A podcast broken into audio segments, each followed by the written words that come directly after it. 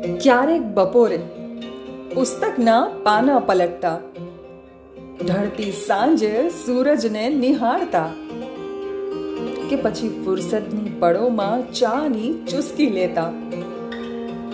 વિચારું કે આખરે શા માટે? શા માટે હું લખું છું આ કવિતાઓ, આ વાર્તાઓ? કારણ મારી પાસે મારા શબ્દો છે, મારી પાસે મારી ભાષા છે.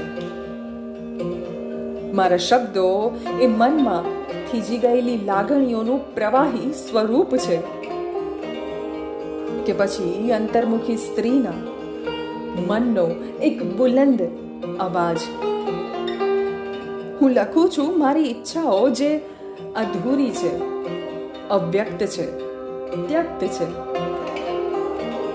મારી કવિતાઓ મારા જીવનનું જ નહીં પણ પૂરા સમાજનું પ્રતિબિંબ છે. કારણ કે હું માનું છું કે એક લેખક પોતાના જીવનનું અડધું પણ આ સમાજનું પૂરેપૂરું સત્ય પોતાની વાર્તાઓમાં લખે છે.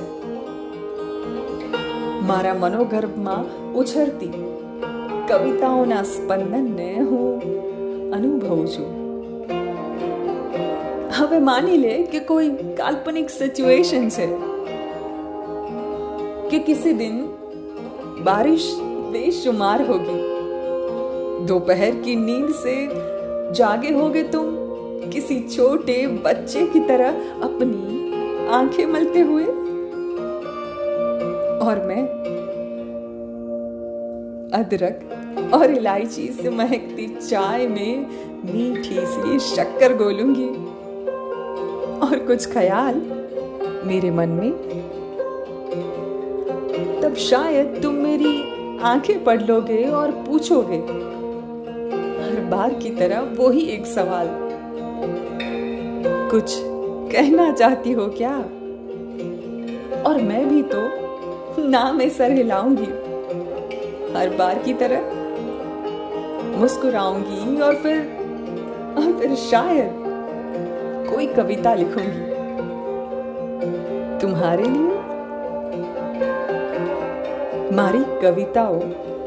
એ નવરાશની પળોમાં ચાલતી કલમ નથી. મારી કવિતાઓ ફક્ત શબ્દ અને અલંકારોનો સમૂહ નથી. કે મારો કોઈ એક શોખ નથી.